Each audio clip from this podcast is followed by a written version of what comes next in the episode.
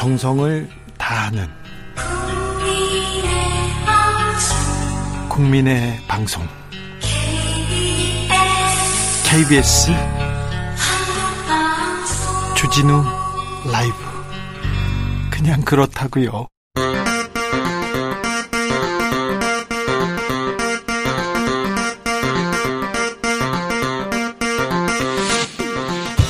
주진우 라이브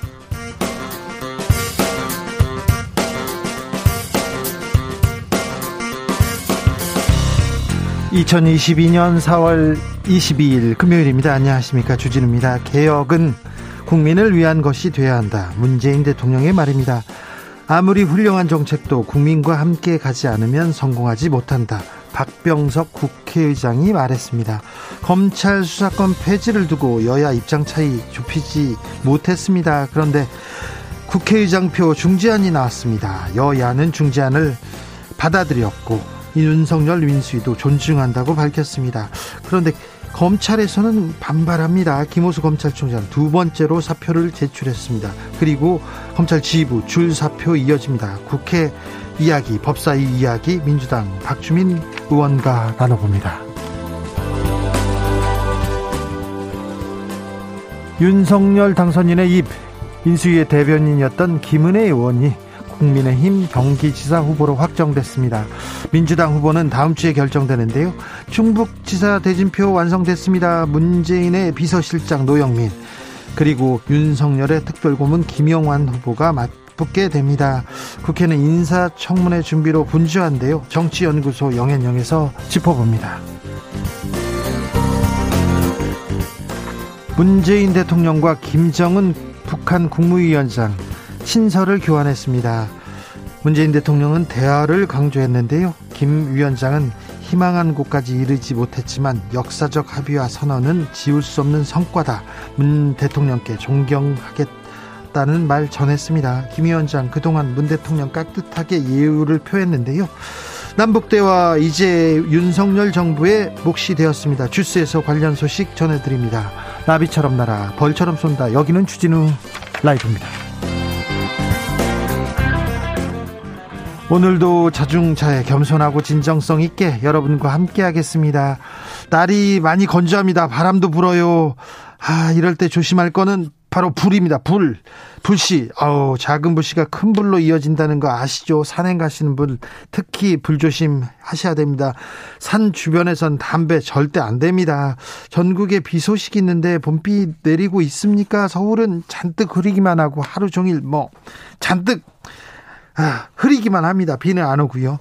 오랜만에 여러분의 창밖 풍경 들어보겠습니다. 들려주십시오. 샵 9730 짧은 문자 50원 긴 문자는 100원이고요. 콩으로 보내시면 무료입니다. 그럼 주진우 라이브 시작하겠습니다.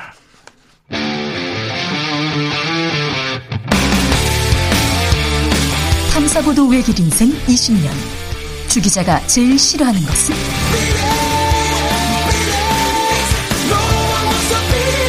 이 세상에서 비리와 부리가 사라지는 그날까지 오늘도 흔들림 없이 주진우 라이브와 함께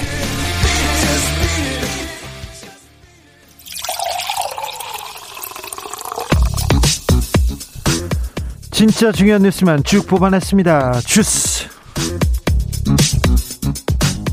정상근 기자 어서 오세요. 네, 안녕하십니까? 박병석 국회의장 검찰 관련 법안 중지안을 냈습니다.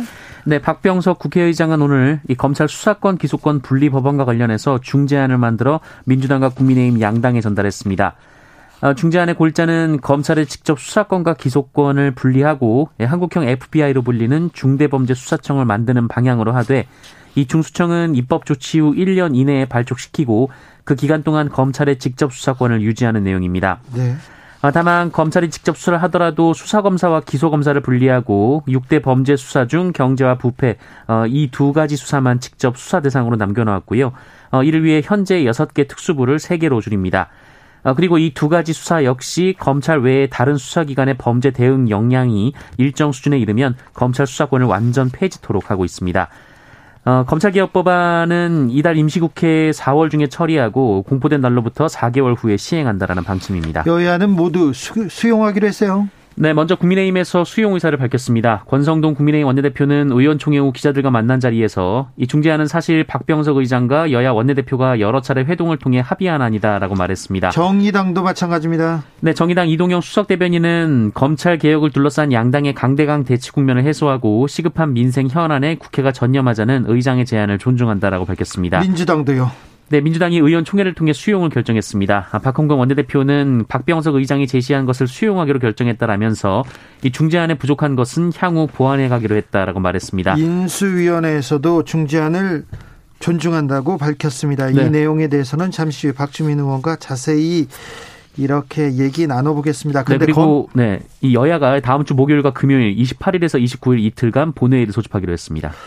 아, 그런데 검찰은 수용이 안 되는 모양입니다. 검, 김호수 총장 또 사표를 던졌어요? 네, 김호수 검찰총장은 오늘 사의를 표명한 지 닷새 만에 또다시 사의를 표명했습니다. 김호수 총장은 대검찰청 대변인실을 통해서 검찰총장은 이 모든 상황에 책임을 지고 사직서를 제출한다라고 밝혔습니다. 그런데요, 이 모든 상황에 책임을 진다고요? 국회에서 여야 가 법을 만들었어요. 여당과 야당이 중재로 이제 합의를 해서 법을 만들었는데 이 상황을 왜 검찰총장이 책임을 져야 되는지 좀 이해가 안 됩니다. 윤석열 당선인 측에서 자진 사퇴하라고 촉구했을 때 자기 자리를 지킨다고 했는데 이 상황에 책임진다는데 뭐 검찰에서는 그 논리가 받아들여지는지 모르는데 국민 입장으로는 왜 총장이 이걸 책임지지 이런 생각이 듭니다. 그런데 검찰 지휘부 줄사표 쏟아내고 있습니다. 네, 박성진 대검찰청 차장검사와 전국 고검장 6명 등 검찰 지휘부가 연달아 사직서를 제출했습니다. 이 대검찰청은 국회의장의 중재안은 사실상 기존 검수완박 법안의 시행 시기만 잠시 유예하는 것에 불과하다라면서 단호히 반대한다라고 했고요. 네. 이 중재안 역시 형사사법 체계에 중대한 변화를 가져오는 것인데 유관 기관이 모여 제대로 논의 한번 하지 못했다라고 주장했습니다. 알겠어요. 잘 알겠는데요. 아, 지금 고검장들 다 사표를 냈는데 지금 검찰 수뇌부 김호수 총장 그리고 또 고검장들 어, 추미애 박범계 장관 때 이렇게 임명한 분들이 많이 있습니다. 네. 그런 분들인데 이분들 이렇게 사표 내면 누가 좋아할까요? 생각해 보면 누가 좋아할까요? 인수위에서 가장 좋아하지 않을까 이런 생각도 해봅니다. 아무튼 어, 검찰총장 전임 총장이었던 윤석열 당선인이 후임 총장을 임명하게 되는 상황이 왔습니다. 네. 왜 본인들이 책임져야 되는지 잘 모르겠어요. 지금껏 검찰 수사 잘못했을 때 검사들이 수사 안 하고 막 봐주기 할 때 그땐 책임진다는 얘기 못 했는데 못 들어봤는데 왜 지금 검사님들이 화가 났는지 조금 이해가 안 됩니다. 일단 검찰 개혁안 검찰이 국민의 눈높이만큼 신뢰를 받지 못한다. 공정하지 않다고 생각되는 데서 출발했다는 거 검사님들도 좀 헤아려 주십시오. 조현수님께서 요 근래 본 모습 중 가장 국회다운 합의라고 봅니다. 원하는 걸 서로 양보하고 중재하는 모습 보기 좋았습니다. 이제 앞으로 나아가야죠. 그러니까요. 네. 어찌됐든 합의를 했습니다. 다음 주엔 또 어떻게 될지는 모르겠지만, 네. 국회에서 합의하고 검찰 개혁안 한 발 나갔다고 아, 뉴스 알려드립니다. 국민의힘은 경기도지사 후보로 김은혜 의원 선출했습니다. 네, 국민의힘 경기도지사 경선에서 초선의 김은혜 의원이 대선 주자급이었던 유승민 의원을 상대로 이겼 전 의원을 상대로 이겼습니다. 지금 광역단체장 후보들 속속 선출됩니다. 네, 국민의힘은 인천시장 후보로 유정복 전 인천시장을 경남지사 후보로는 창원 지역구의 재선의 박완수 의원, 울산시장 후보로는 김두겸 전 울산 남구청장을 확정했습니다. 유정복 전 인천시장이 다시 후보가 됐군요. 민주당은 강원도지사 후보로 이광재 의원을 전략 공천했습니다. 네, 민주당 비상대책위원회는 오늘 강원도를 전략 지역구로 선정하고 이광재 의원을 전략 후보로 정했다고 밝혔습니다. 앞서 이광재 의원은 어제 국회에서 기자회견을 열고 강원도의 운명을 바꾸는 도지사가 되고 싶다라고 밝힌 바 있습니다. 네. 자, 다음 주 월요일부터 어, 총리 그다음에 장관 후보자 인사청문회가 이제 계속됩니다. 그런데 아 의혹이 만만치 않습니다. 너무 많은 의혹들이 나오는데 이거 제대로 검증했나 이런 또 의심이 들기도 합니다. 한덕수 총리 후보자 1억 원 상당의 피트니스 이용권 10년 동안 공짜로 썼다고요? 네, 한덕수 국무총리 후보자가 무역협회장으로 재직하던 시절 서울 강남에 있는 5성급 호텔에서 부부가 모두 피트니스 센터를 공짜로 사용할 수 있는 카드를 받았다라고 MBC가 보도했습니다. 부부가요? 네, 부부 회원권이 대략 1억 원쯤 한다라고 하고요. 여기에 연회비가 800만 원에 이른다라고 합니다. 어, 한덕수 후보자 측은 이 피트니스 이용권은 지난 2012년 무역협회장에 취임할 때 예우 차원에서 받았다라고 밝혔습니다만 지금도 쓴다면서요? 네, 임기가 2015년 끝났음에도 지금까지 10년 동안 이 호텔 피트니스를 공짜로 사용해왔다고 합니다. 예, 한덕수 후보자는 이 사용권은 이 역대 무역협회장들이 모두 제공받은 일종의 회장 퇴직금 성격, 퇴직금 성격의 서비스다라고 했지만 어, 무역협회장에서 퇴직할 때는 이 퇴직금을 별도로 4억 원을 넘게 받은 바 있습니다. 아이고 여기서 돈도 많이 받았다고 했는데 참. 네, 이 부분은 근데 재산 신고에 안 나왔던데요? 네, 어, 한덕수 후보자는 피트니스 이용권은 지원을 받은 것이기 때문에 재산 신고 대상이 아니다라고 말했습니다. 이게 무슨 말이에요? 지금 가지고 있고 쓰고 있는데 지원을 받아 돈 주고 안 샀으니까 신고 안 한다. 네.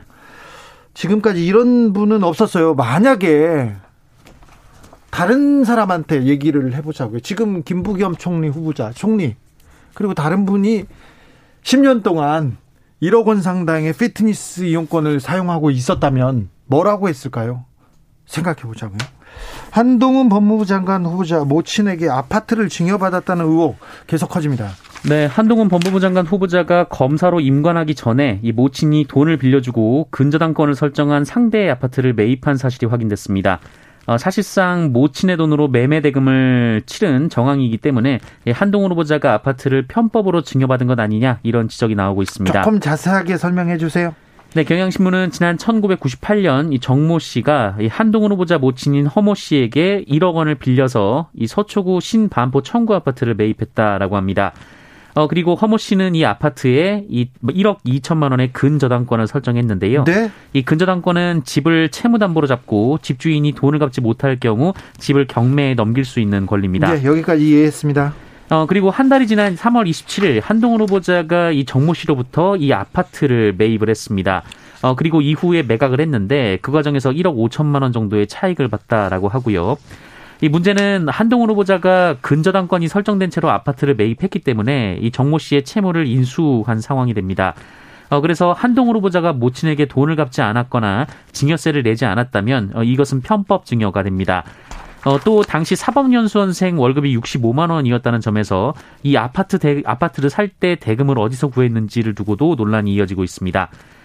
예, 한동훈 후보자는 급여나 예금 그리고 어릴 때부터 부모로부터 수차례 적법하게 증여받은 금원으로 매매 대금을 지급했다라고 말했습니다. 네, 인사청문회에서 좀 따져봐야 되겠네요. 후보자들이 굉장한 재력가입니다. 그리고 특별히 재테크 능력은 어우 대단합니다. 능력만 봤다고 하는데 재테크 능력만 본 거는 아니겠죠? 네.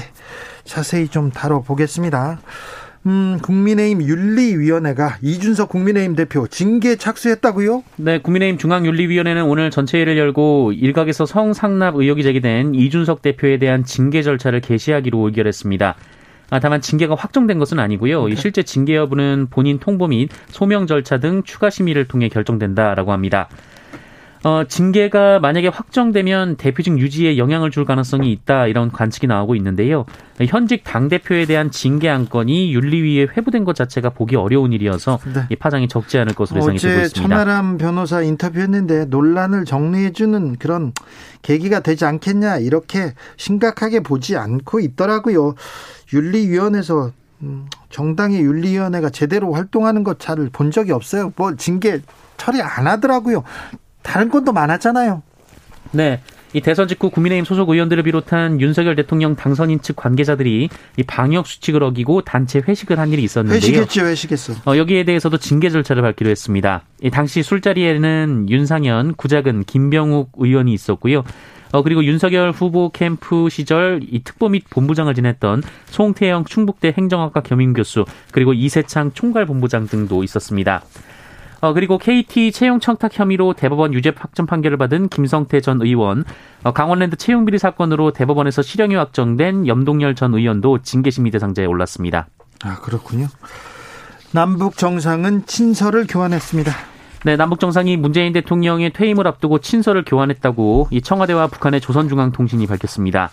어, 문재인 대통령이 지난 20일 먼저 친서를 보냈다라고 하는데요. 이 남북 대화가 희망한 데까지 이르지 못한 데 아쉬움을 표하면서 아쉬운 순간들과 벅찬 기억이 교차하지만 이 김정은 위원장과 손을 잡고 한반도 운명을 바꿀 확실한 한 걸음을 내디뎠다고 생각한다라고 밝혔습니다. 어, 또한 최근 남북미 대화 중단 및 북한의 무력 도발 사태 등과 관련해서 대화로 대결의 시대를 넘어야 한다라며 북미 대화가 조속히 재개되길 희망한다라고 밝혔습니다. 어, 이에 김정은 위원장이 21일, 그러니까 어제 답신을 보냈다고 하는데요. 그 희망한 곳까지 이르진 못했지만 역사적 합의와 선언을 내놓았다며 어, 이는 지울 수 없는 성과라고 했고요. 이 북남 추계가 역사적인 공동 선언들을 발표하고 온 민족에게 앞날에 대한 희망을 안겨줬다라고 평가했습니다. 어, 그러면서 이 마지막까지 민족의 대의를 위해 애쓴 이 문재인 대통령의 수고를 높이 평가하고 경의를 표한다라고 말했는데요. 네. 어, 도발 관련된 발언은 없었던 것으로 보입니다. 아, 네. 아무튼 남북 대화가 지금 끊겨 있는데요. 좀 빨리 대화를 시작해서 한반도에도 평화의 바람을 좀 불어 넣었으면 합니다. 네. 이제 고스란히 윤석열 당선인의 몫이 되었습니다. 코로나 상황 어떻습니까? 네, 오늘 코로나19 신규 확진자 수는 8만 1,058명입니다. 어제보다 만 명 정도 줄었고요. 일주일 전과 비교하면 4만 4천여 명 정도가 적습니다. 어, 금요일 발표 기준으로 10만 명 아래 신규 확진자가 나온 것은 지난 2월 11일 이후 어, 10주 만입니다. 어, 위중증 환자는 833명으로 엿새째 800명대를 기록 중이고요. 사망자는 206명으로 다시 200명대로 올라섰습니다.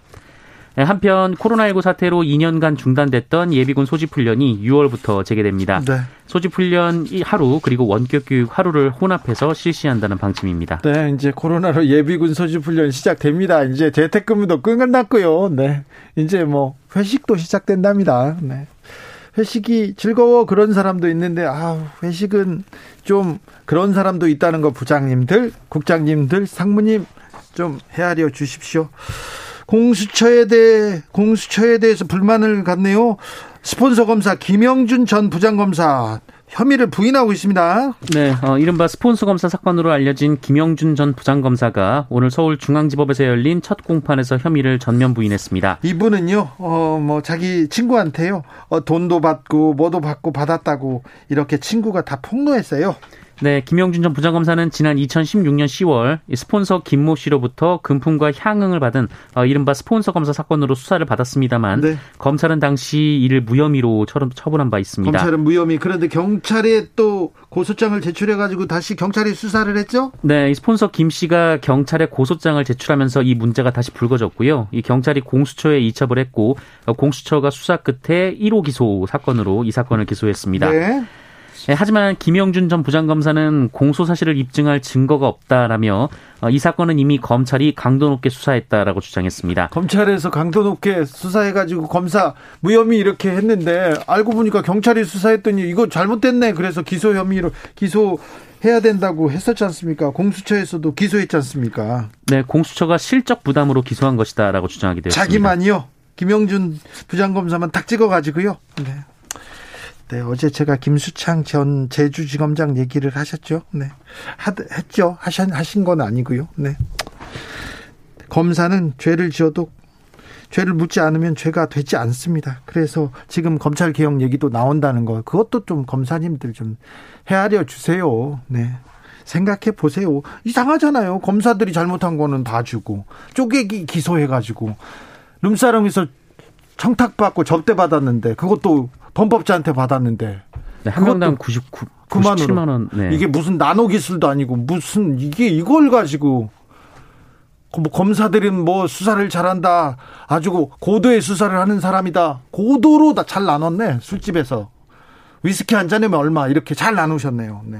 이런 생각도 하는 사람 많다는 거 좀 생각해 보세요. 네. 한 주택에서 모자가 숨진 채 발견됐습니다. 안타깝네요. 네, 어, 서울 종로구 창신, 동에서 20일 어, 오전 10시 50분쯤 80대 노모와 50대 아들이 함께 숨진 채 발견된 일이 있었습니다. 이 두 모자는 별다른 경제 활동을 하지 않고 있던 상황에서 건강이 악화돼 숨진 것으로 추정되고 있는데요. 이 부검 결과 50대 아들은 고혈압 약을 복용 중이었고 이 80대 어머니는 거동을 거의 하지 못하고 있었던 상황에서 어, 심장 건강이 좋지 않았던 것으로 파악됐습니다. 아, 경찰은 어머니를 모시던 아들이 먼저 사망했고 이 거동을 못하는 어머님이 뒤따라 어, 숨진 것으로 보고 있습니다. 사망 시점이 한 달 이상이 지난 것으로도 알려졌습니다. 어, 두 사람은 거주지에 수도 요금이 지나치게 많이 청구된 것을 수상하게 여겨서 집을 찾아간 수도사업소 직원에 의해 발견이 됐습니다. 아, 이들은 경제적 형편이 어려웠지만 이 주택이 재산으로 잡혀서 기초생활수급 혜택을 받지 못한 것으로 전해졌습니다. 역사적으로 가장 풍요로운 시기를 살고 있다고 하는데 또 주변을 둘러보면 또 이렇게 생활고에 어려움에 처한 사람들이 많습니다. 부디 주변을 좀 둘러보시고 누가 밥을 굶지는 않는지 한번 살펴야 되겠습니다. 초등학생 아이를 다짜고짜 폭행한 사람이 있습니다. 네, 이 나흘 전 서울 동대문구의 한 초등학교 인근에서 50대 남성이 이 초등학교 남학생 2명을 강제로 근처의 주택가 주차장으로 끌고 가서 폭행한 사건이 있었습니다. 어, 이 남성은 아이들에게 거친 말을 하면서 머리와 배 등을 때렸다고, 때렸다고 하고요. 어, 심지어 피해 학생 한 명의 집까지 쫓아가서 집에 있던 학부모에게도 폭력을 휘둘렀다고 합니다. 아, 그래요? 어, 경찰은 학부모의 신고를 받고 출동해서 가해 남성을 체포했는데요. 이 조사 결과 네, 마약을 투약한 사실이 있는 것으로 확인됐고요. 곧바로 구속영장이 발부됐습니다. 네. 어, 그리고 지난주인 15일에도 경기도 평택의 초등학교 두 곳에서 이 검은색 승합차를 탄 남성이 어, 이벤트에 담청돼서 게임기를 준다라며 아이들을 유인했다는 소식이 전해졌습니다. 어, 이에 경찰이 수사에 나섰고요. 학교는 학생들을 대상으로 긴급 유괴 예방 교육을 실시했습니다. 뒤숭숭합니다. 우리나라는 마약 청정국이라고 하는데 또 아, 상황을 또 살펴보면 또 그렇지도 않은 것 같습니다. 주변에 이렇게 마약이 이렇게 스물스물 어, 다가오는 것도 같은데요. 아무튼 엄히 처벌해야 될 것 같습니다. 주스 정상근 기자 함께했습니다. 감사합니다. 고맙습니다.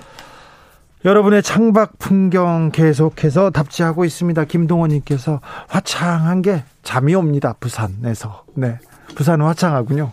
잠은 화창하지 않아도 왔지 않습니까? 네. 3159님, 여기는 대구입니다. 차 안에서 느끼는 체감온도 30도 이상입니다. 에어컨을 켜야 운전할 수 있어요. 대구 강정부 인근입니다. 아, 대구는 덥군요. 뜨겁군요. 벌써. 0685님 우이천길 산책 중인데요. 빗방울이 조금씩 뿌리고 있습니다. 잔뜩 흐리더니 응답해 주네요. 비가 오기 시작했습니까? 퇴근길 우산 챙기시고요. 퇴근길 안전운전 하셔야 됩니다. 심혜정님 세종은 바람 부는 아주 화창한 하루입니다. 아 중부 남부는 화창하군요.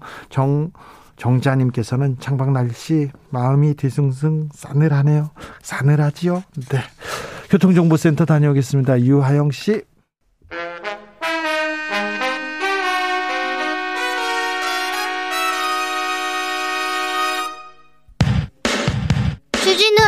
돌발 퀴즈. 오늘의 돌발 퀴즈는 객관식으로 준비했습니다. 문제를 잘 듣고 보기와 정답을 정확히 적어 보내주세요. 지구의 날을 맞아 기후환경단체들이 이재용 삼성전자 부회장에게 기후위기 대응을 요구하는 공개 서한을 발송했습니다. 석탄 관련 자산 처분과 이것에 동참해야 한다고 촉구했는데요. 기업이 사용하는 전력 100%를 재생에너지로 충당하겠다는 캠페인으로 대선 후보 토론에서도 화제가 됐던 이것은 무엇일까요? 1번 알리 100 2번 알리 F 다시 들려드릴게요. 1번 알리 100 2번 알리 F 샵9730 짧은 문자 50원 긴 문자는 100원입니다. 지금부터 정답 보내주시는 분들 중 추첨을 통해 햄버거 쿠폰 드리겠습니다. 주진우 라이브 돌발 퀴즈 월요일에 또 만나요.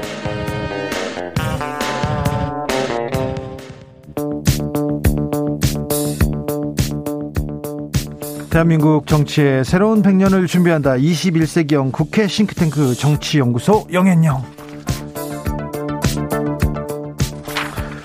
정치권에 보냅니다. 고급진 정치 컨설팅 오늘도 뜨겁게 분석해 봅니다. 정치는 데이터다. 정치는 과학이다. 박시영 TV 진행자 어서 오세요. 네, 반갑습니다. 박시영입니다. 정치는 촉이다. 감이다. 최영일 평론가 어서 오세요. 안녕하십니까? 네. 지방선거 본격적으로 시작합니다. 네. 뭐 얼마 안 남았어요. 이제 네. 대진표 속속 완성되고 있는데요. 국민의힘에서 경기지사 후보로 김은혜 의원 확정됐습니다. 윤심이 세긴 셉니까? 셉니다. 네, 셉니다. 세죠. 왜냐하면 그리고 또 한 가지는 음. 국민의힘 내부에서 유승민 전 의원에 대한 어, 비토 정서. 비토 정서가 사실은 밑바닥에 많이 깔려 있었죠. 왜 유승민을 미워하는지 잘 모른다, 모르겠다 이런 사람도 많아요. 어찌 네. 보면 네. 보수 최강 후보고 예. 최강 스펙과 최강 최강 능력을 가지고 있고 있다는데도 미움을 받습니다. 그러니까 왜냐하면 어. 중도 확장력도 굉장히 높고 그러면 컨텐츠도 있는데 그렇지. 보수 쪽에서 이제 배신자 프레임에 좀 빠져 있지 않습니까? 네. 아 박근혜 정부 때 네, 원내대표로 오래 간 것 같아요. 입 바른 소리 했다고? 네. 꽤 오래 갔고, 어, 수도권에 이제 출사표를 던지면서, 원래 이제 과거에도 서울시장 나오라는 얘기가 있었죠. 그렇죠. 바른정당, 바른미래당 할 때도. 네. 근데 그때도 이제 거부, 고사했었거든요. 네. 대구에서 끝을 보겠다.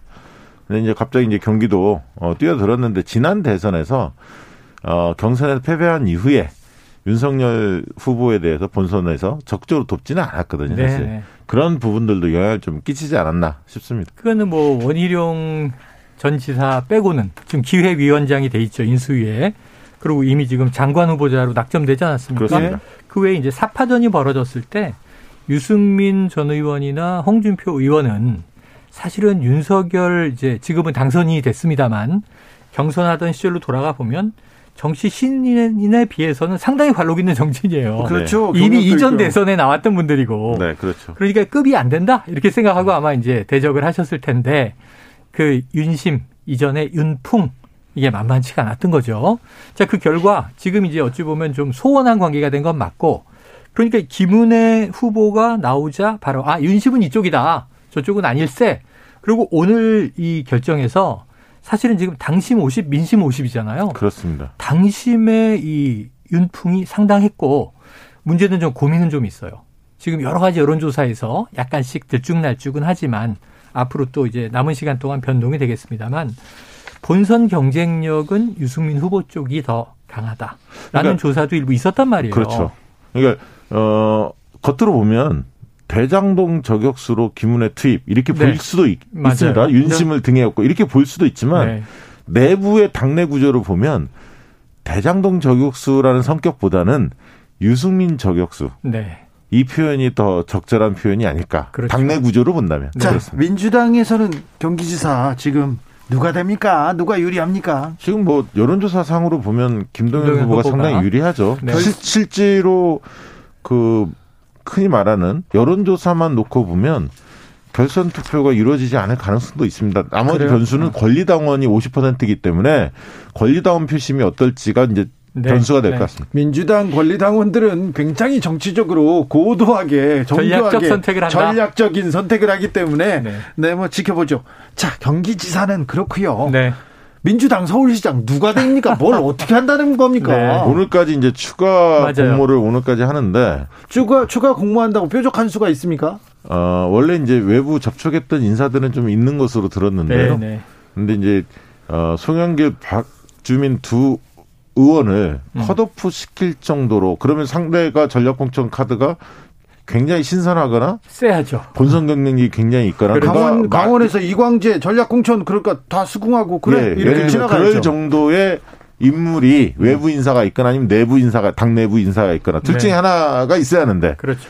그 부분이 뾰족하지 않았던 것 같아요. 접촉은 여러 명 했지만 그닥 음. 고사를 했다. 어, 고사도 하고 그렇게 그 수확이 크지 않은 상태에서 네. 그렇죠. 추가 공모를 했는데 아직까지는 뭐 건물급이 추가 공모에 임했다 이 얘기는 아직 들려오지 않고 있고 뭐 조금 있으면 이제 마감되겠습니다만 그, 그러면 기존 인물들 중심으로 갈 거고 뭐 정청래 의원이나 몇 분은 막판에 좀 고심은 하는 것 같지만 아직 음. 결론을 내린 것 같지는 않고요. 아니 그런데 컷오프를 했다가 취소하고 또 경선으로 간다고 했다가 또 네. 후보도 마땅치 않고 이게 무슨 지금 당에서 선거 준비를 제대로 하는 겁니다. 그러니까 지금 내홍을 키워서 지금 오히려 감점을 받고 있는 거예요. 민심의 시각으로 본다면 사실은 그동안 단합해서 으쌰으쌰으쌰 해서 송영길도 띄우고 박주민도 띄우고 김진애도 띄우고 정봉주도 띄우고 해서 경선이 좀 축제적으로 가면 아젠다 싸움으로 좀 드라이브를 걸 뻔했는데 지금 다 인물론을 만들어 버렸어 스스로 내부에서. 그렇죠, 그렇죠. 그러니까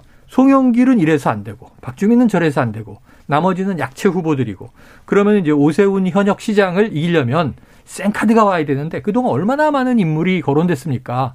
이낙연 전 총리가 올 것이냐. 심지어는 뭐 유시민 뭐 전 이사장이 올 것이냐. 박영선도 심지어는. 박영선 뭐 지난해 이제 나왔습니다만 전 장관이 올 것이냐. 심지어는 뭐 이재명 전 후보가 다시 나와야 한다는 얘기까지 있었는데 다 허사가 됐잖아요. 여기서 가장 제가 안타깝게 보는 건 엊그제의 전략공천위원회 배제 발표예요. 그 이원욱 위원장하고 이제 통화를 저도 해봤는데 무슨 얘기, 이런 얘기를 하시더라고요.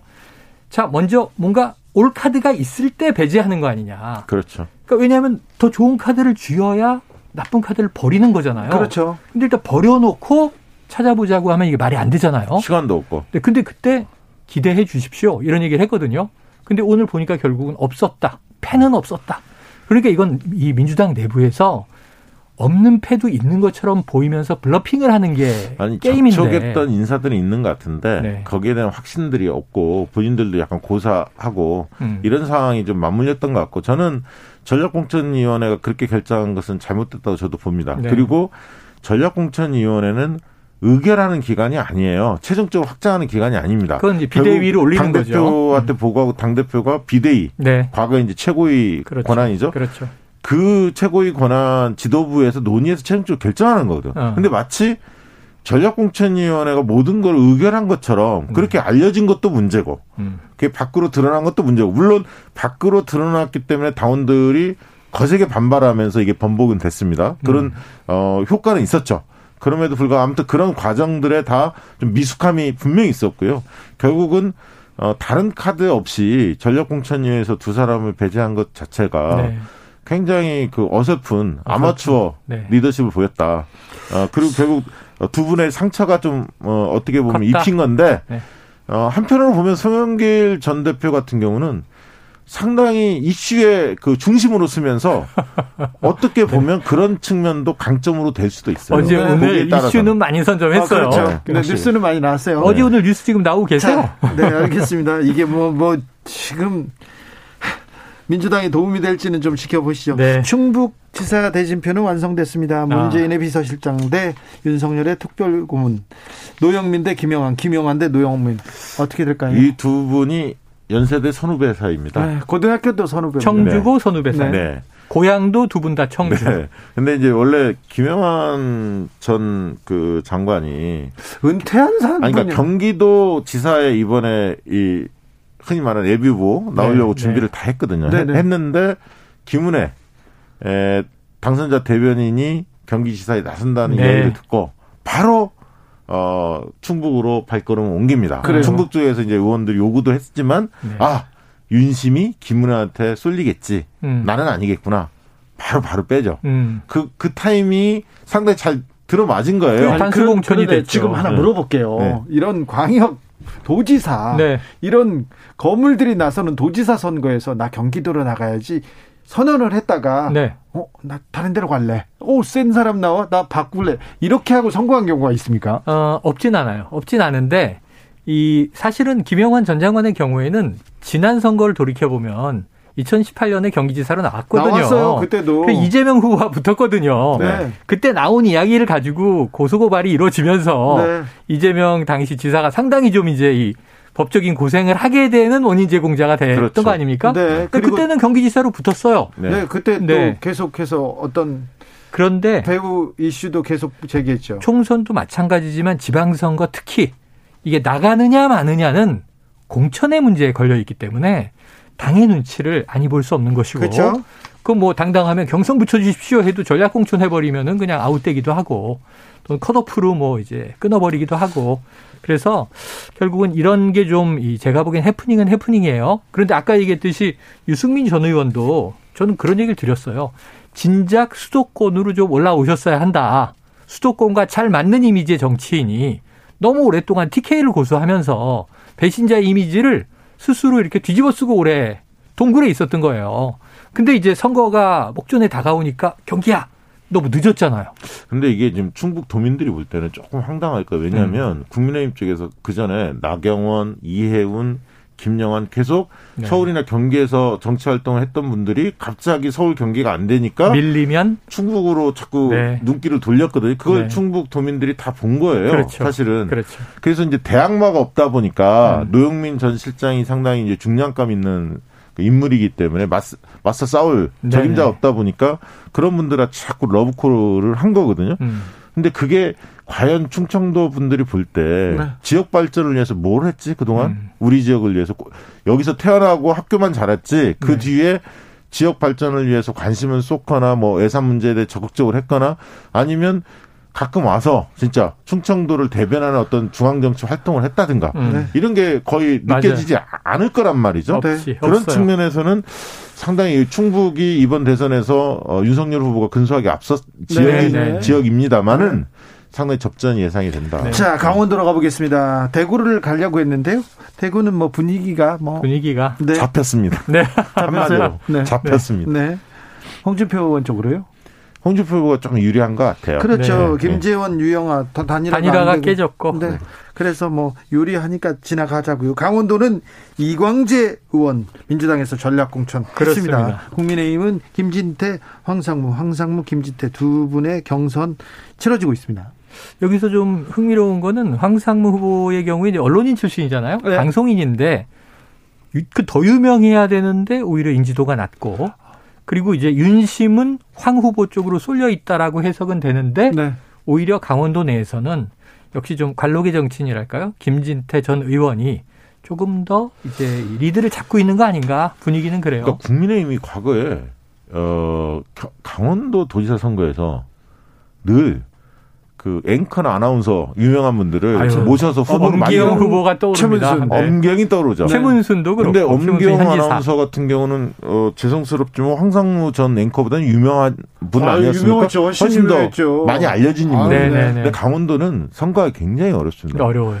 땅이 일단 넓고요. 음. 험한 곳이 많습니다. 네. 그래서 단기간에 인지도를 올리기가 쉽지는 않습니다. 산골에 있는 분들이 이렇게 인사하러 가잖아요. 그럼 모르는데요. 아, 모르죠. 와, 30년 만에 더- 처음 봤다. 이런 얘기도 네. 하고 어. 막 그래요. 그래도 이제 김진태 전 의원 같은 경우는 워낙 뭐 유명해 하니까 호불호는 있겠지만 네. 인지도는 높은데 물론 이제 이광재 전 지사야 뭐 다 알고 있다고 그렇죠, 봐야죠. 그렇죠. 현실적으로 보면. 저는 어 누가 될지는 모르겠으나 김진태 황상무 두분 중에서 누가 될지는 모르겠으나 여기도 이광재 그 의원의 가능성이 상당히 더 높다. 왜냐하면 강원도는 인구수가 적기 때문에 네. 어떤 정권이 들어서도 강원도를 적극적으로 챙긴다. 그러지 않을 것이다라는 게 음. 경험 속에서 많이 맞아요. 알고 있어요. 그래서 큰 인물을 선호합니다. 아. 선호하는데 그 노무현 정부 초기에 이광재 실세 이광재 아니었습니까? 네. 이광재 그 의원이 강원도에다 해준 게 많아요. 음. 그래서 그 부분에 대해서 우리도 실세 정치인을 가지고 있다는 그 자부심이 좀 있었어요. 네. 그래서 아, 조금 영향을 미치지 않을까. 그러니까, 그러니까 그러니까 저는 그 영향력이 뭐 있다고 봐요. 중앙정부뿐만 아니라 네. 기업을 유치하거나 또 해외 자본을 유치하거나 다양한 그런 어떤 음. 네트워크라든가 프로젝트를 할 수 있는 그런 네. 인물들을 원한다는 거죠. 그렇죠. 네. 공룡 능선 1010님께서 민주당 지도부와 핵심 인물의 능력 부재 그리고 리더십 부재 실망스럽습니다. 음. 지방선거를 준비하는 어, 민주당의 자세는 조금 많이 실망스럽다 이런 지적 받습니다. 비난을 좀 받아야- 네, 받아야죠. 당연합니다. 어떻게 수습을 하는지가 네, 문제고. 보시죠. 네. 1417님 국감 같은 데서 막 튀고요. TV 자주 노출되고 언론에 자주 보이고 그런 사람들이 지자체장 출마하면요. 그 사람한테 표를 던지기도 합니다. 근데 이게 잘 보셔야 하는 게요. 공천 문제도 있고 네. 후보의 인물론도 있지만 중앙 정치와 또 연결 연결돼 있습니다. 지방선거라는 건 동시선거이기 네. 음. 때문에 그러니까 윤석열 당선자에 대한 평가 네. 그 속에서의 힘을 실어줄 건지 아니면 견제할 견제하는 것이 더 필요하다 이렇게 판단할 건지도 굉장히 중요한데 이번 선거는 대선 직후예요. 그래서 윤석열 당선인을 어떻게 도와줄지 안 도와줄지 지금 박시영 아, 진행자 얘기대로 이게 가장 중요했는데 지금 변수가 생겼습니다. 네. 변수가 검찰 개혁 그리고 아유. 청문회 네, 아. 그렇죠. 예를 들면 아, 검찰 개혁은 네. 저는 이 6일 지방선거의 검찰 개혁은 오늘 중재안에 대한 여야 합의로 상당히 검란이 발생할 가능성은 있어요. 줄사표가 나오고. 근데 이게 언제 끝나냐 하면 5월 10일 윤석열 정부가 출범하면 끝나야 돼요. 5월 3일이면 끝나죠. 국회의 의결이 만약에 어. 예. 아니. 국무회의 의결되고 이 법이 이제 4개월 후에 시행되는 걸로 공표됐을 때 아마 한동훈 법무부 장관이 이제 임명된다면 여기에 대한 반대 입장 피력할 것이고 물론 이제 전 윤석열 대통령으로 취임한 이후에 이 언급 거의 안 할 거로 봅니다. 검찰총장 출신 대통령의 부담이 있거든요. 법무부 장관에게 밀어놓거나 김호수 지금 검찰총장 사직서를 냈으니까 신임 검찰총장이나 권한대행이 나오겠죠. 그 이후로 가는데 문제는 이거는 이미 5월 3일 말씀하신 대로 5월 10일 전후에 끝나는 일이고 인사청문회는 계속 이어지는 거예요. 그렇죠. 인사청문회에서 흠결이 드러난 사람이 낙마할 수도 있고 임명 강행이 될 수도 있고 뭐 여야 합의로 의외로 또 이제 이 인사청문 경과 보고서가 채택될 수도 있고 해서 이제 장관 업무 시작하고 위용을 갖추고 짜자잔 한 22일 후에 선거를 딱 하기 때문에 이 윤석열 새 정부 출범의 초기 20일의 분위기가 지방선거의 승패를 여야에 그때 여야가 바뀌어 있습니다.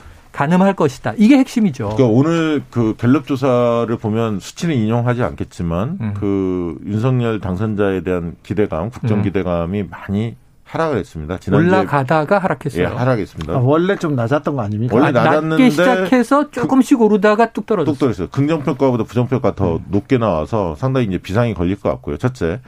두 번째는 이제 인사청문회하고 저는 음그 취임식 요게 이제 그 양쪽에 다 네. 어, 하나의 포인트가 있는 그렇죠, 거죠. 민주당 그렇죠. 입장에서 인사청문회가 어떻게 보면 긍정적 효과로 그렇죠. 활용할 수 있는 수단이 되고 어. 취임식도 컨벤션 효과 있는 겁니다. 음. 근데 그 지금 지금은 잠잠하지만 용산 집무실 이전 관련해서도 논쟁이 붙을 겁니다. 왜냐하면 네. 청와대 개방하는 개방 효과를 노리려고 할 거고요. 예. 민주당 입장에서는 네. 반면 또 용산 집무실 이전하면 한남동 자택부터 용산 집무실까지 이동할 때 교통난부터 시작해서 또 다른 논란들이 계속 또 불거질 겁니다. 또 정말로 그것, 그것도 살아있는 네. 이슈라고 보여지고요. 네, 맞아요. 검찰 개혁 이슈는 저는 양쪽의 반발들은 역시 강성 지지층들이 네. 둘다 다 만족스럽지 못하는 결과물로 결국 중재안이 나왔는데 그럼에도 불구하고 국민들이 볼 때는 음. 국민 여론 지형으로 보면 뭐 6, 70%는 아 이 정도면 괜찮다. 그렇죠. 이렇게 하고 넘어갈 가능성이 있다는 거예요. 예, 예. 국민 다, 다수는 그런데다가 강성 지지층은 일부 음. 그걸 못 밀어붙이나 이런 지지층 일부가 있겠지만 양쪽 다 있는 거죠. 이분들은 음. 어차피 지지를 하는 이제 지지층이고 문제는 지지층 내에서도 이건 너무하지 않나? 예를 들면 이게 양향자 의원, 민영배 의원 사태에서는 민주당도 뭔가 이게 방어가 불가했어요. 네. 막 밀리고 있었어요. 여기서부터는 그 출구가 필요했어. 네. 그걸 박병석 의장이 내준 셈이에요.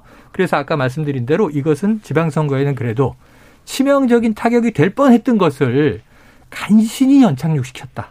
이런 정도로 해석을 정무적으로 해봅니다. 보면 정무적으로 보면 네.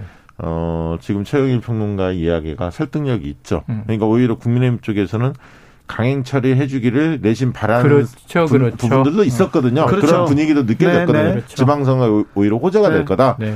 그리고 이제 민주당 내에서는 강하게 밀어붙여서 통과하면 지지층 오히려 결집하고 낮은 투표율이 지방선거이기 때문에 지방선거 투표율이 낮기 때문에 오히려 결집하면 이길 수 있다. 음. 이게 악재는 아니다. 이렇게 보는 층도 분명히 있었습니다. 그래서 검찰개혁 이슈에 대해서 민주당 내에서도 이견, 이견들이 있었죠. 음. 어, 이게 악재다. 통과해도 네. 아니다. 오히려 호재가 될 수 있다. 네. 예, 서로, 어, 어, 어떻게 보면 입장차가 있었는데, 어, 오히려 악재들은 이미 많이 반영되지 않았습니까? 네. 사실상. 그래서 어, 밀어붙일 수 있으면 밀어붙이는 게 좋겠다는 게 지지자 다수의 의견이었지만 아까 이제 양양자 사보임 등등에서 새로운 변수가 생겼고 네. 맞아요. 이제 그 박병석 의장이 순방을 안 가는 것으로 그렇죠. 결정하면서 사회권은 부의장으로 넘길 줄 알았는데 그게 안 되면서 여러 가지가 좀 넘어야 할 산들이 좀 많았고 어, 그런 측면에 중재안이 나온 것은 한편에 좀 불만을 가진 분들도 많이 계시겠지만 음. 탈출구가 마련된 맞아요. 셈이다 이렇게 보여집니다. 나쁘지 않은 자. 출구 전략이에요. 그런데 아무튼 아, 김호수 총장이 사직서를 던졌고요. 그다음에 고검장들 고검장들도 던졌어요. 어우, 김호수 총장이 많습니다. 왜 자기가 책임져야 되는지는 모르겠어요. 여야가 국회에서 법을 만든다는데 아니 그 이 법안 외에 지금 해야 할 게 정관 정관 외우 폐지라든가 제한법이라든가 이런 게 반드시 나와야 하잖아요. 지금 한두수 총리 관련해서도 그렇죠. 그 얘기가 굉장히 국민들 야, 피트니스는 좀 놀랐습니다. 네. 10년째. 10년 동안 만약에 어. 다른 사람한테 전에 없던 일이거든요. 다른 네. 분들한테 이런 피트니스 1억짜리를 10년 동안 썼다. 이게 네네네. 나왔다면 어쨌댔을까요? 근데 왜 아니 지금 이제 검찰 개혁 막 이 이슈 때문에 인사청문회 부분이 좀그 좀 약간 관심권에 멀어졌고 검찰 또 정호영 내정자 네. 후보자 때문에 네. 다른 후보자들의 문제가 많이 덮인 측면이. 지금 있는데 장관 후보자들이 검찰 개혁 이슈 때문에 굉장히 해피해하고 어, 있답니다. 웃고, 웃고 있겠죠. 네. 그러나 이제 이제 아까 있던 중재안이 마련이 됐고 국면이 그 전환된다. 국면이 전환돼서 네. 다음 주 25, 26일 날 이제 한덕수 그렇죠. 그 후보자, 총리 후보자 청문회가 열리기 때문에 음. 그것을 기화로 해서 청문회 정국으로 빠르게 넘어갈 가능성이 있습니다. 청문 그렇죠. 전국이 쭉 가고요. 청문 전국이 가는 와중에 빛을 봐야 하는데 빛을 못 볼 이제 이한 지점이 인수위예요. 5월 초면은 5월 2일이면 지금 인수위에서 드디어 이제 초안을 다 마무리합니다. 그래서 청사진 안철수 위원장이 얘기했던 그거 보고하고 지금 원래 예정으로는 5월 10일 취임식 전에 5월 한 뭐 6일, 7일 전후해서 대국민 보고회를 윤석열 당선인이 직접 한다는 거였거든요. 네. 네. 자, 이제 새 정부의 플랜은 이런 겁니다. 음. 하고 마스터 플랜을 짠 보여주면서 비전 제시도 하고 뭐 5대 과제 이런 거 얘기해야 되잖아요.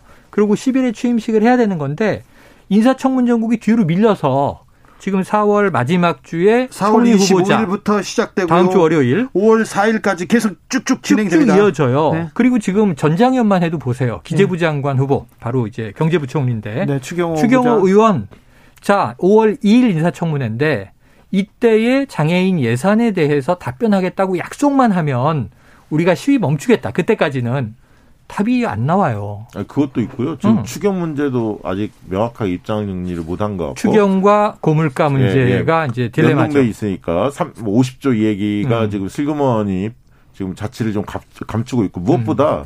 오늘 대통령 지지 아니 그 윤석열 당선자의 그 기대감, 국정 기대감 전망에 대해서 지지도 물었을 때 많이 빠진 계층이 어딘가 봤더니 음. 30대하고 서울이었어요. 네. 그럼 30대 서울이 왜 빠졌을까 생각해 보십시오. 다른 이슈보다 저는 유, 유퀴즈 이 논란이 아, 훨씬 컸다고. 유퀴즈, 유퀴즈. 거기 30대 유퀴즈가 여성들의 그렇게 커요? 아니 30대 여성들이 시청률이 많이 빠졌다는 거 아닙니까? 네. 근데 이 부분에 대한 논란이 일단락이 되는 게 아니라 CJ 쪽에서 입장을 내야 하는데 TVN 쪽에서 네네. 입장이 나오지 않고 있잖아요. 또 진실 문재- 문재인 공방이 대통령- 돼버렸죠. 네, 문재인 대통령과 김부겸 총리는 그 부분 출연을 고사시켰는데 거절한 적 없다 그랬죠. 어. 처음엔. 근데 이제 어 탁현민 비서관이 네. 했던 것들을 이야기를 했고 어, 증거도 있다. 어, 다 있고, 그러면 이제 TVN에서 입장을 내야 하거든요. 네. 근데 지금 입장을 내지 않고 있고, 윤선, 윤석열 당선자 측에서도 네. 명확한 입장이 나온 건 없습니다. 근데 이 이슈가 며칠은 더 갈 것 같아요. 그 다음에. 예. 좀 자잘하긴 하지만 여기 추가적인 이슈가 지금 이제 5, 4월 후반에 4월 28일 전후에 지금 미국에 갔던 것처럼 그때 박진 단장이 이끌고 갔는데 이번에는 이제 방일 정진석 방일 정책 협의단이 이제 일본을 갔다 와요. 네. 네. 지금 오늘 일본에 외교 청서가 나왔는데 네. 또 독도가 일본 땅이라는 거죠. 그렇죠. 지금 날이 섰습니다. 오늘 네. 이제 일본 총괄공사 초치하고 그랬는데 자, 이, 이 대일 문제 어떻게 풀릴 거냐 하고 하나의 중요한 번- 변수가 6일 지방선거 거의 직전에 5월 21일에 지금 바이든 미국 대통령이 방한해서 네. 한미 정상회담을 하는 게 거의 윤곽이 나왔어요.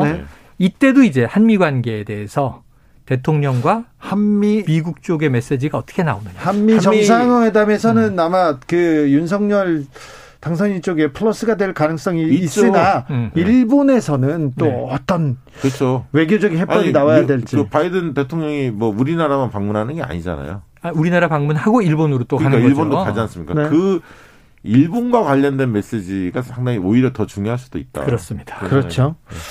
아, 외교 외교전에 나서는 윤석열 당선인 좀 어, 좀 낯선데 네. 어, 잘 해낼지 어떻게 하면 좀 참못 귀추가 주목되기도 합니다. 그래서 말이죠. 잘, 네. 잘 하셔야 플러스가 되는 거다. 다음 주에 네. 검찰 개혁안 이제 중지안도 서로 받아들였으니까 이제 검찰 개혁 얘기는 이제 들어가고 이제 아니 근데 잔잔- 디, 테일에 이 변수가 있어요. 그렇죠. 다니까요. 그렇죠, 그렇죠. 이 법문화하는 작업에서 네. 지금 큰 원칙을 밝힌 거고 이거를 문안. 문화 조문안을 어떻게 그렇죠, 만들 거냐에 그렇죠. 따라 또 기싸움이 상당히 벌어질 그렇죠. 겁니다. 거기다가 국민의힘이 이 이슈를 끌고 가는 게 불리하지 않다고 생각하기 때문에 막판에. 틀어버리는 경우 그러니까 물론 시간- 민주당 단독으로 가겠지만 국민의힘은 시간을 계속 끌려고 하는 네. 전략을 구사할 수도 있습니다. 어. 디테일에 있어서 양보를 안 하고 음, 그래서 이제 민주당이 오히려 굉장히 고민스러울 거예요. 음. 민주당이 사실은 지금 선거를 앞두고 검찰 개혁 이슈를 쏘아 올린 거는 조금 고민하는 점이 더 많지 않습니까? 실이 더 많, 많은 거 아닙니까? 근데 그것을 음. 해내지 못했을 때 그렇죠. 그동안은 180석 밀어주는데 뭐 했느냐? 지금까지 못 했는데 네, 그 그리고 특히 문재인 정부 임기 내에 뭔가 마무리를 언론 개혁과 검찰 개혁 문제는 음. 숙제를 풀어야 하는 거 아니냐라는 요구가 커졌기 때문에 어 민주당의 아니할 수 의원들도 없었다. 아니할 수 없었죠. 아니할 수 없었죠. 그리고 그런- 예. 어 그런 분들이 그렇게 외쳤기 때문에 여기까지라도 온 겁니다. 맞아요. 사실 중재안이 맞아요. 절반의 성공 정도로 보이는데 민주당 어, 입장에서 그렇죠. 본다면 지금 네. 아니할 길은 하나예요. 정권을 유지했으면 네. 안 했겠지. 아, 전, 졌어요, 지금. 아니, 그러니까 이겼으면은 안 했겠죠. 네. 다음 정권 내내 또 이제 이 검찰 개혁을 가지고 뭐 옥신각신 했을 가능성이 있지만 결국은 이제 실권한 상황에서 이것은 처리 안 하기는 어려웠다. 어렵다. 그런데 지금 출구 전략은 민주당이 생각했던 의외로 네. 나쁘지 않게 그려졌다. 그렇죠. 나쁘지 않게 출구 전략을 짰다 하는데 서울시장 후보를 정해야 될 거 아닙니까, 아, 민주당. 참. 이제는 제가 보기에는 끝났어요. 있는 여섯 명 중에 경선을 기가 막히게 해서 뭔가 만들어내기 전에는 여기서요. 결선 투표가 있- 있으니까 한번 지켜보시죠. 네. 예. 그래서 서로 이렇게 시너지를 내고 컨벤션 서로요, 그냥. 뭐 예를 들면 김진애 후보가 이런 얘기를 하더군요.